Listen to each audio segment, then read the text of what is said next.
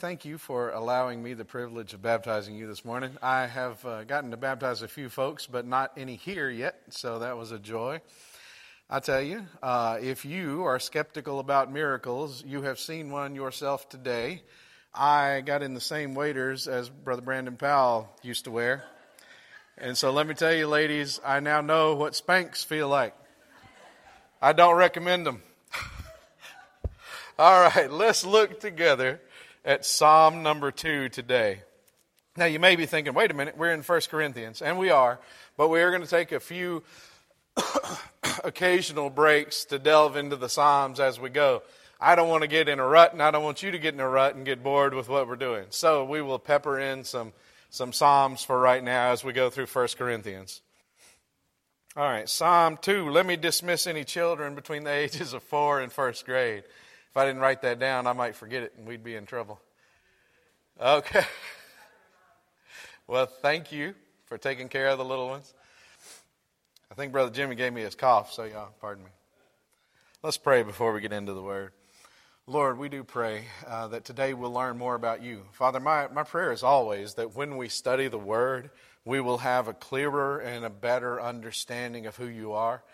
And Lord, sometimes there are going to be uh, New Testament epistles that are really easy to see how they apply to us today. Because you were talking to the church then, and we're a church now, and yeah, there's a there's a distance of time there, but still we're operating in the same kind of way. So they're easily applicable to today. But Lord, some of the some of the things don't translate as well as easily into application for us. But Father, I know that anytime we see a little more clearly who you are, it will affect everything about how we think about you and how we worship you. So, Father, help us see you more clearly as we go through this psalm. We pray in Christ's name. Amen. All right, Psalm number two. Why do the nations rage and the people plot in vain? The kings of the earth set themselves, and the rulers take counsel together against the Lord and against his anointed, saying, let us burst their bonds apart and cast away their cords from us. He who sits in the heavens laughs. The Lord holds them in derision. Then he will speak to them in his wrath and terrify them in his fury, saying, As for me, I have set my king on Zion, my holy hill. I will tell of the decree. The Lord said to me, You are my son. Today I have begotten you. Ask of me, and I will make the nations your heritage, and the ends of the earth your possession. You will break them with a rod of iron, and dash them in pieces like a potter's vessel. Now, therefore, O kings, be wise, be warned, O rulers of the earth. Serve the Lord with fear, and rejoice with trembling. Kiss the Son, lest he be angry, and you perish in the way, for his wrath is quickly kindled. Blessed are all who take refuge in him. So, what we're going to talk about today is the reign of the Lord's anointed. Now, anointed, we know that means somebody who has had oil put on them, or in a more spiritual sense, it's the person who has been set apart for a certain office or a certain work. Now, the kings of Israel were literally anointed with oil when they uh, assumed power, or in David's case, he was anointed by the prophet way before he actually became the king of Israel. He was the king of Israel in God's mind, therefore, there's nothing that could change that. But it was a few years until he actually assumed power there. So the Lord's anointed, uh, if we translate that word into Greek, it's Christos, which we get the word Christ from. And the Hebrew uh, of anointed gives us the word Messiah. So when you hear the word Christ or Messiah. Those things mean the anointed one. The reign of the Lord's anointed. First, I want you to see the formation of a conspiracy. Verse 1 says, Why do the nations rage and the peoples plot in vain? The kings of the earth set themselves, and the rulers take counsel together against the Lord and against his anointed, saying, Let us burst their bonds apart and cast away their cords from us. Now, we've all heard of conspiracy theories. Most of them seem kind of silly. Uh, you know, I heard a guy talking the other day about how the towers on 9 11 didn't seem to fall the right way for him. So he thought that perhaps there were explosives already in the towers, and there's some big conspiracy that we didn't know about. Uh, then you have the whole JFK magic bullet thing. That, that one's kind of weird. I'll give you that one.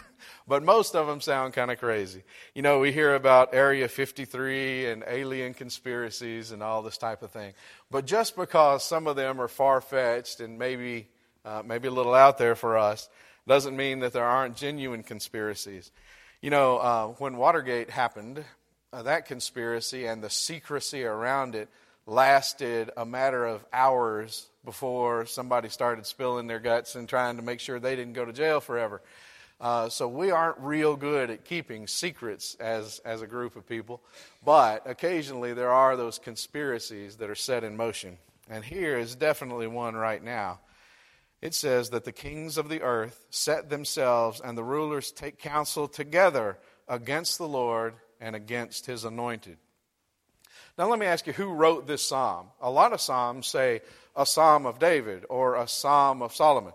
We don't know, or we wouldn't know, who wrote this psalm, except that we're told by the apostles in Acts 4 25 that King David did indeed write it. Now, did he write it about himself and the kings of Israel that were to follow? Or was he writing intentionally a messianic psalm about his greater son, Jesus, who would appear later on?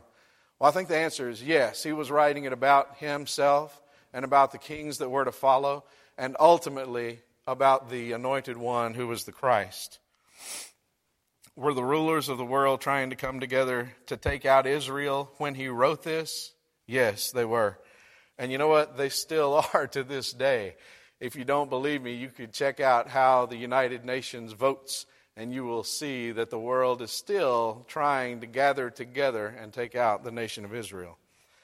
We can know for certain that this psalm is about Jesus, though, when we look in Acts 4 24 through 27.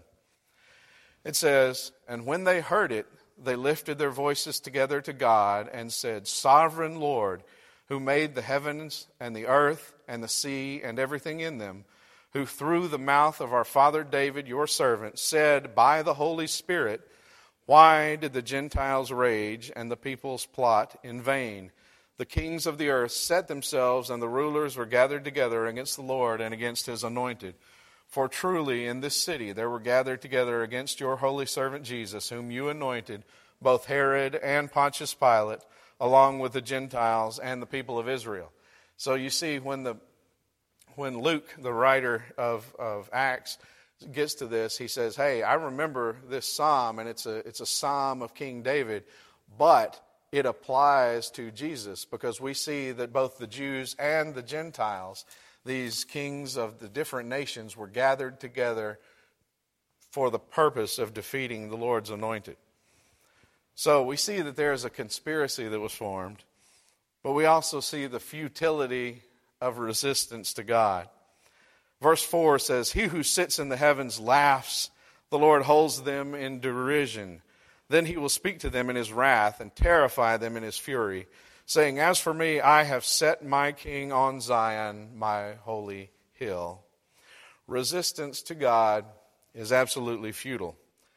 Can you imagine with me for a minute how ridiculous it must seem to God when puny little man who was made from the dust, who only lives a few years, and whose next breath is going to be given by God if he's going to take it, stands there and shakes his puny little fist at heaven and conspires to overthrow God Almighty. We are God's creatures on God's earth, in God's universe, and you and I will only take our next breaths if God sees fit to give them to us. And yet we have these kings of the earth conspiring to overthrow the Lord's anointed. No wonder he sits in the heavens and laughs. Let me remind you of a couple of times when big scary man tried to get the best of God. The first one is one of the funniest passages in, in the whole Bible. Um, it says that he sits in the heavens and laughs, and I laugh every time I read this account. It's in 1 Samuel chapter 5.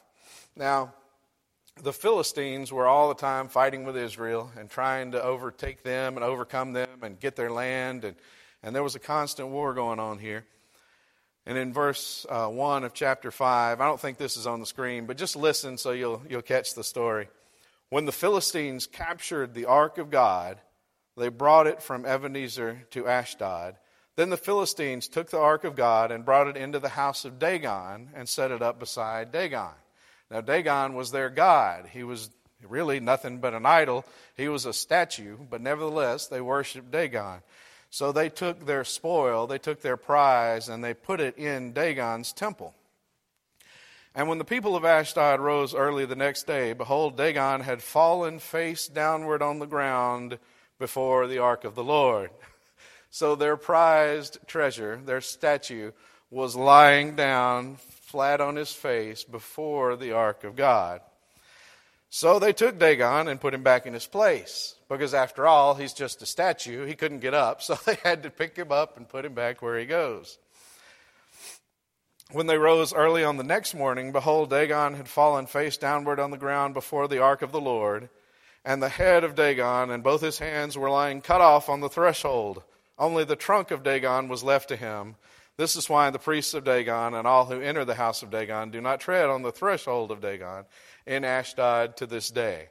So I think the Lord was letting them know in no uncertain terms that he was not simply the God of Israel, he was the God of the whole world. The hand of the Lord was heavy against the people of Ashdod, and he terrified and afflicted them with tumors, both Ashdod and its territory. And when the men of Ashdod saw how things were, they said, The ark of the God of Israel must not remain with us, for his hand is hard against us and against Dagon our God. So they sent and gathered together all the lords of the Philistines and said, What shall we do with the ark of the Lord of, the, uh, of Israel? They answered, Let the ark of God of Israel be brought around to Gath. So they took the ark of God of Israel there. But after they had brought it around, the hand of the Lord was against that city, causing a very great panic, and he afflicted the men of the city, both young and old, so that tumors broke out on them. So they sent the ark of God to Ekron. You see what they're doing? They're saying, We don't want to give this back because we have won this prize. We have conquered our enemy. And yet, everywhere the ark goes, they start dying of tumors and plagues of rats and these kind of things. But as soon as the ark of God came to Ekron, the people of Ekron cried out, They have brought around to us the ark of the God of Israel to kill us and our people. They sent therefore and gathered together all the lords of the Philistines and said, Send away the ark of the God of Israel, and let it return to its own place, that it may not kill us and our people. For there was a deathly panic throughout the whole city. The hand of God was very heavy there. The men who did not die were struck with tumors, and the cry of the city went up to heaven. All right, so they said, We can't keep this thing because the uh, God of Israel is killing us all and even killing our statue. So, what they decided to do was they'd send it back. But you know, some of them said, I wonder, I wonder if I'm being paranoid here. I wonder if maybe this is all coincidence and this is not actually the God of Israel. So we're going to test our theory. Here's what we're going to do we're going to get a couple of cows who have recently given birth, and we're going to hook them up to a wagon, and we're going to put the ark on the wagon, and we're going to see what the cows do. Now, they were stacking the deck against the cows going back to Israel. Uh, I grew up on an 80 something acre ranch, and we had a lot of cows. And uh, I was telling my son the other day, he's learning to drive, and I was telling him I got a whole lot of driving practice in on my tractor, you know, so I knew how to drive sort of when I got the opportunity. Well, we had a lot of cattle, and I tell you, when a cow gives birth and has a little baby calf there, um, cows aren't the brightest, so occasionally they'll put that calf in a thicket somewhere and they'll roam off and they'll kind of forget where it is. Well, we always knew when that happened because that, that cow would get all bug eyed and get her head up and be sniffing and, and making all kind of noise trying to call that calf. And she was distressed. So I'm telling you, if you take a couple of cows and you pin up their calves somewhere else, they're not going to wander away to Israel, okay? They're going to go look for their babies. But they said, we're going to see what's going to happen. So they put the ark on here with these cows and they let them go. Well, God, being sovereign, tells those cows to take the ark to Israel, and that's exactly what they do. So these folks got more than they could handle when they thought they were going to get the better of God. And then another example of when man decides he's going to outsmart or outrun God, we can see the example of Jonah, right? We know how that worked out. Jonah was a prophet. He was called to go to Nineveh to preach to them. And he said, You know what? I know God's powerful, but if I'm not in Nineveh, I can't preach in Nineveh. So I'm going to get on a boat and I'm going to head the other way. Well, that didn't work out, did it? he got on that boat and a storm came, and, and the, the sailors who were with him said, What's going on? And he said, Well, that's my God. He's mad at me because I'm not obeying him. And so they tossed him in the water. Now, he got swallowed up by some kind of big fish that the Lord had prepared beforehand. I, I like reading that part too because we see that God didn't go, man, I got to make a plan because I didn't see this coming. Now, He prepared that fish beforehand and He sent it there to swallow up Jonah. So it takes Jonah and puts him in Nineveh where God wanted him the whole time. So we see that we can resist God. We can do everything we can to overcome Him, to outsmart Him, to outrun Him, but not a single thing of it will work. So we have the formation of a conspiracy. We see the futility of resistance against God. But the next thing I want us to see is the fate of the rebels. Verse 7 says, I will tell of the decree. The Lord said to me, You are my son. Today I have begotten you. Ask of me, and I will make the nations your heritage, and the ends of the earth your possession. You will break them with a rod of iron, and dash them in pieces like a potter's vessel. So the conspirators here will be broken like a rod of iron smashing a clay pot. Now, if you take a rod of iron and smash a clay pot, the clay pot's not going to do too well, but the rod of iron is going to be just fine, right? So there's no way to get the better of God. We can't outfight him, we can't outrun him, we can't outsmart him. So if you're sitting there today and you're saying, okay, well, I'm not in the business of trying to fight against God, so how is this going to be uh, personally applicable to me today? Well, let me tell you, I do come across people who have decided they are going to outsmart God in the following way. What they say is, I'm not sure about this whole salvation thing, but if, if salvation is offered, then what I'm going to do is I'm going to accept that offer, and then uh, I hear there's a thing called eternal security. So, if I get saved, whatever that means to that person, if I get saved, then, uh, like we talked about last week, I can have my cake and eat it too. I can rebel against God after that because He's promised to forgive me of my sins. So, it's kind of like they think they've outsmarted God in a legal contract that He didn't think through very well, right? They say, okay, I'm going to get saved, and then I'm going to be able to sin all I want because God will never hold it against me. Um, well, let me give you an illustration of how that might work. Um, salvation is a relationship with Christ, it is not a one time event. It is not walking down an aisle. It is not saying a prayer. It is not being baptized. It is a relationship with Jesus Christ where we place our faith in Him. For instance, if 25 years ago Melissa and I had gotten uh, up there before Dr. Rogers and we had said our vows and signed the paper, then we would have been married. But if that's the last time I saw her for 25 years, we wouldn't really have a relationship, would we? Uh, we wouldn't have any fruit of our relationship. We wouldn't have a credit score together. We wouldn't have a bank account together. We wouldn't have children together. We wouldn't have a home together. We wouldn't have a life together because we wouldn't really have any relationship. And what I find so many times, guys, and I hope this is heartbreaking to you because it's heartbreaking to me. I was talking to Brother Don about this this morning. We see so many people who say, I'm okay with God because I got saved. And I say, What does that mean? And they said, Well, when I was a kid, I walked down an aisle and I talked to the preacher, and he said, Hey, if you really if you really uh, want to put your faith in Jesus and you, you have strong feelings about that, let's pray a prayer and, and then we'll baptize you and, and you will be saved from this point on.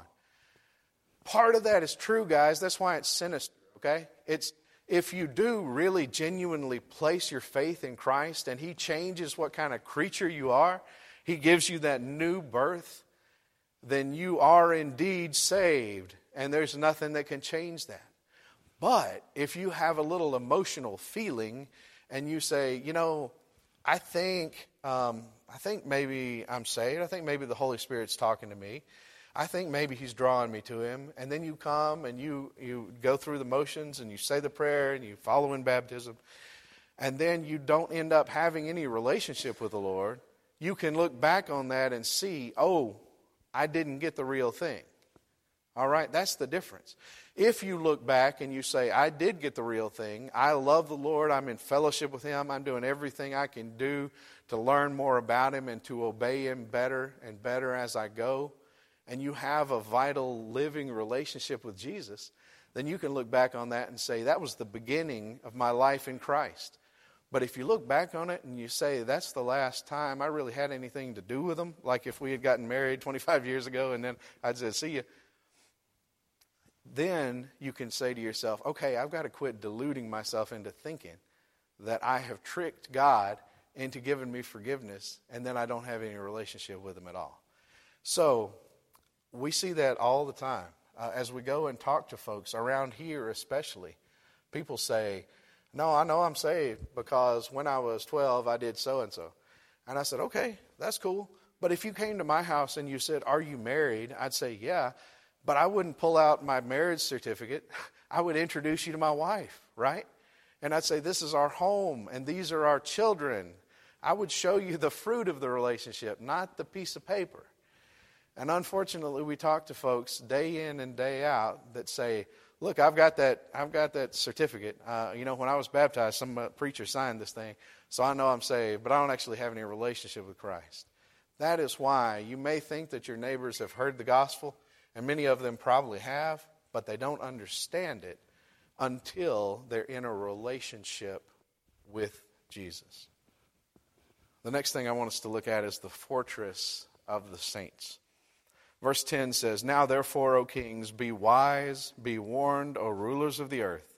Serve the Lord with fear and rejoice with trembling. Kiss the Son, lest he be angry and you perish in the way, for his wrath is quickly kindled. Blessed are all who take refuge in him. So, what does it mean to serve the Lord with fear and trembling? Isn't that kind of weird? Because, I mean, you know, when I would go speak to my father, I had a good father. I have a good father, but he wasn't perfect like our, our eternal, our heavenly father is. And yet I never went to him and thought, man, he's, you know, if I speak to him, he's going to go crazy and get irrationally angry and punish me. And I certainly don't think that about God. So why do we have a fear and a reverence when we come before God? It says, uh, rejoice with trembling. But that is a great way to talk about our relationship with God because we rejoice because our Heavenly Father does accept us if we're in Christ and we can have that close relationship with Him. But there's a little bit of trembling there too because we realize from learning more and more about God's character that He is holy and we are not. And so there's always going to be a little bit of fear when we, as unholy creatures, interact with God. You know, Jesus' disciples, when he would do some miracles, like when he told the winds and the waves to be still, uh, they were they were ready to get away from him. They were scared of him. They said, "What manner of man is this that can, that even the winds and the waves obey him?" They had a proper fear and respect of the holiness of Christ. So, what is it that we need to take refuge from? It says at the very end of verse 12, Blessed are all who take refuge in him. What do we need refuge from? We need refuge from the judgment of that holy God that I'm talking about. And the only thing that can secure us and give us refuge from the holiness and the wrath of God is Jesus Christ Himself. And so when earlier we celebrated Cammie's baptism, what we were saying is Cammie has accepted the Lord as, as her Savior and her Lord. And she now has that refuge. There is no wrath of God that can touch her because she is in the refuge of Jesus Christ. The Bible tells us to be clothed with Christ to be in Christ. The Bible draws comparisons between Noah's ark and Christ. So, Christ is a place of refuge and a place of safety, but not from the world so much, but from the wrath of God itself. The one thing that is strong enough to protect us from the wrath of God is the mercy of God. that we can receive in Jesus. So, how do we apply what we've learned today? Uh, the first thing is we need to know that there will always be those who are determined to overthrow the rule of God. We learned last week, though, that even though they are determined to overthrow the rule of God, ultimately they will give honor to God as He righteously judges those who oppose Him. So they're always going to be there, but God is always going to win. Okay? So that's what we need to learn. We need to know that God wins all the time. So if we personally rebel against Him, it is going to be to our harm because He wins. If we see injustice around us and we think it is not fair that these people can do what they do, you know, when Hitler died, a, a, lot of people think that he died in the comfort of the arms of his mistress. And how is that fair? How is that right? Well, it's not. But don't worry about it because someday God will bring perfect justice to those who have rebelled against him. Now, that thought is horrifying unless you're in Christ because then I'm one of those rebels until I'm in Christ, right? So we need to know that God wins. The second thing is we need to see that indeed blessed are all who take refuge in him. Judgment is coming someday. It's either coming when the Lord comes back or it's coming when you die and you meet the Lord. Either way, judgment is coming. It is inevitable, more so than, than uh, taxes and death, because the Lord may come back before you die. So, judgment is what is truly inevitable. You will either be swept away by the righteous judgment of God, or you will be safe and sound in the refuge of Jesus Christ. How does that work? Let me, let me tell you the gospel. Uh, one of the illustrations that I think is, is helpful, I used a couple of weeks ago and I'm going to use again today. And that is that if God were to give you a test, and it, there were 10 questions on that test, okay? We know there are 10 commandments. Uh, the first is you are to honor God before anything else. Now, there aren't very many of it. Well, I'm going to be honest. There are none of us who have always put God first in every case, right? So, number one, we messed that up. We can go down through the list. We, we get to the ones don't, uh, don't steal. Well, I'd say some of us maybe say we haven't stolen anything. But if you think about when you were a kid or when you're at work and you're being paid and you kind of slack off, you're kind of stealing from your boss, aren't you? So maybe some of us could get away with the not stealing one. Uh, don't commit adultery. Okay, we got a lot of people that would say, I'm good there. But then Jesus messes that up, right? Because he says, if you look on a woman with lust, you've committed adultery in your heart with her already. So, um, we're, we're going to break one of those commandments there. You're either going to say, No, I've never done that, and you're going to lie again. Or you're going to say, Yeah, I've done that one. All right, and then uh, don't kill. Well, there aren't many of us that have killed anybody, right? well, the problem with that is, Jesus again said, if you have hatred in your heart toward another person without just cause, then, then you've committed murder in your heart. So we see that that test of 10 questions is really hard to do well on. And then I tell you what's worse the worst part of it is the Bible says if you've broken one of these commands, then you've broken the whole law. So unless you made a hundred and you said you've never lied, which, you know, we know that's not true, so don't even say that. So you say you've never lied, you've never done any of those things that God tells you not to do, and you've always put God in his proper place. Unless you're willing to say you've never sinned, then you realize that you've broken at least one of those commandments, which means you've broken all those commandments, you get a zero, right? That's bad news. The good news of the gospel is if you place your faith in Jesus, what God will do is take his test score and use it instead of yours. It's Jesus in my place is the gospel. So if you're here today and you're not 100% sure that you today have a living, vibrant relationship with Jesus, let me tell you, I, I don't care if you've been baptized before. I don't care if you've said a prayer before. I don't care if you walked an aisle before.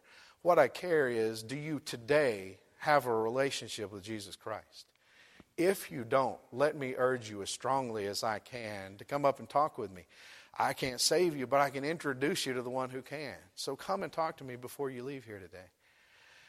Now, we're going to stand together in just a moment and we're going to sing. And let me tell you what we do when we do that. We give folks an opportunity to do uh, three things. One of them is if you're not saved and you want to come down and talk to me about what genuine, real salvation is, come talk to me. If you've been attending this church for a while and you say, you know, I want to be part of this church, I want to be a member of this church, I want to be uh, using my giftedness and my talents for the furtherance of the kingdom alongside these people, then you come down. And the third thing is, if you have something you would like for me to pray with you about, it would be my honor to do so. So let's stand. Brother, what are we singing? Turn your eyes upon Jesus.